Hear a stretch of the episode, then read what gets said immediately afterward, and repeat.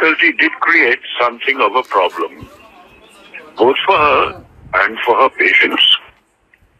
If someone in the ward felt ill at night, he had to shout or ring a bell, and she heard neither.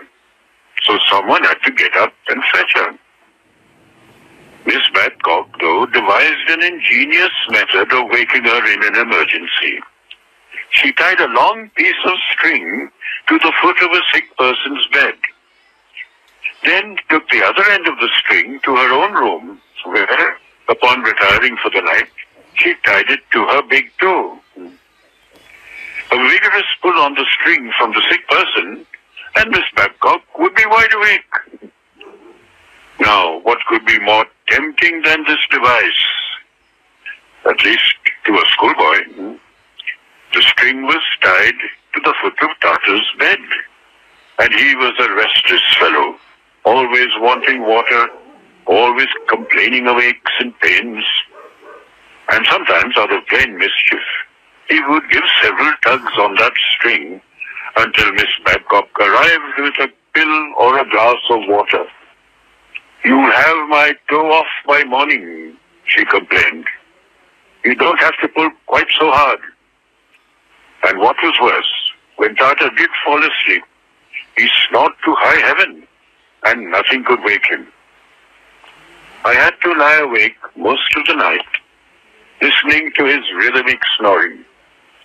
It was like a trumpet tuning up, or a bullfrog calling to its mate. Fortunately, a couple of nights later, we were joined in the ward by Bimal, a friend of mine who had also contracted mumps.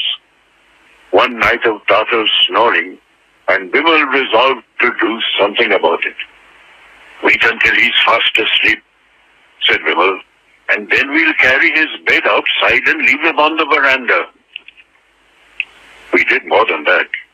As Tata commenced his nightly imitation of an all-wind instrument, we pushed up his bed as gently as possible and carried it out into the garden, putting it down beneath the nearest pine tree. It's healthier outside, said Bimal, justifying our action. All this fresh air will cure him of his snoring. Leaving Tata to serenade the stars, we returned to the ward and enjoyed a good night's sleep. So did Miss Babcock. In fact, no one slept because we were woken by Miss Babcock, running around the ward, screaming, Where's Tata? Where's Tata? There was no sign. Instead, a large black-faced langur sat at the foot of the bed, showing us its teeth in a grin of disfavor. Had Tata been reinvented and become a langur? Tata's gone, gasped Miss Babcock. He must be a sleepwalker too, said Bimal. Maybe the leopard took him, I said. But just then, there was a commotion in the shrubbery at the end of the garden, and a lot of shouting. Help! Help!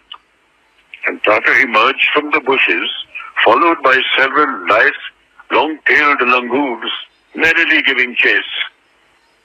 Apparently he'd woken up at the crack of dawn to find his bed surrounded by a gang of inquisitive simians. They had meant no harm, but Tata had panicked and made a dash for life and liberty, running into the forest instead of into the cottage. Well, we got Tata and his bed back into the ward, and Miss Babcock took his temperature and gave him a dose of salts.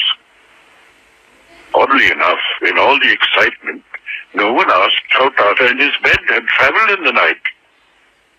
And strange to say, he did not snore the following night. So maybe the pine-scented night air really helped. Needless to say, we soon recovered from the mumps, and Miss Babcock's big toe received a well-deserved rest.